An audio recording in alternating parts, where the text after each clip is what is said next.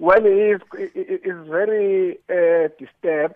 The minister actually can't believe it that uh, another country like Israel can uh, uh, take a, a, firm stand to therefore act in denying the South African government in doing its normal work with another country like Palestine, uh, just because uh, they, as Israeli, are having a view uh, about our stance as a country with regard to their occupation of the of Palestine as a territory. So uh, he's quite disturbed and uh, is angry, uh, to say the least, uh, because the, the, that particular visit uh, was packaged in such a manner that a number of things that were going to be achieved out of it as, an, as per the invitation by the Palestinian government.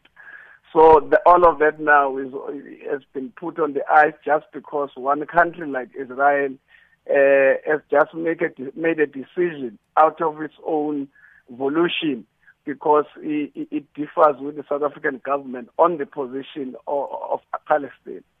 Mr. Nkwanyana, you have said uh, that this refusal uh, to uh, grant Dr. Nzimande a visa has created a serious diplomatic problem. Can you elaborate on that?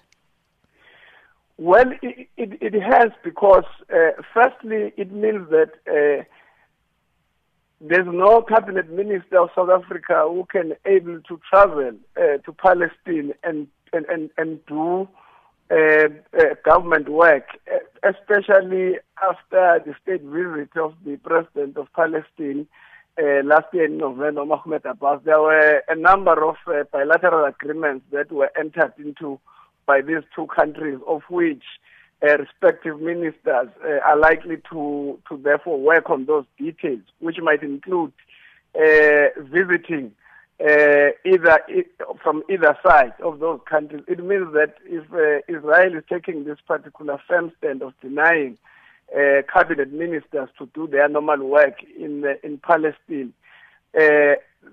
that that that that actually in practical sense means that that particular state visit uh, and what should ensue therefore now will be hampered by the stance of Israel and and therefore this will uh, create uh, attrition and tension between the, the, the two countries. So but we are hoping because our Department of International Relations is also uh, seized with the matter uh, as it has just happened, and uh, they are packaging a government response with, with, respect to that. So, what's going to happen now? Has uh, Dr. Nzimande indicated what his cause, uh, next course of action will be in this regard? Well, um, we, we, the minister will uh, get uh, his advice through the government uh, as I'm saying that uh, the Department of International Relations is also handling the matter. But with respect to the invitation that was made to him, it's clear now that it is, it is off. And it should have been uh, in the country from today. So we'll get um, an indication um, uh, in future whether or not there will be other intervention that will uh, allow him to to therefore re uh, re-establish the process towards going there. Uh, as it stands now, uh, government of Israel is refusing. He can't go there. It means that all that was planned there, even the launch that was going to launch uh, African Studies Center, is all put on hold uh, pending the, the, the engagements at the diplomatic level between two governments.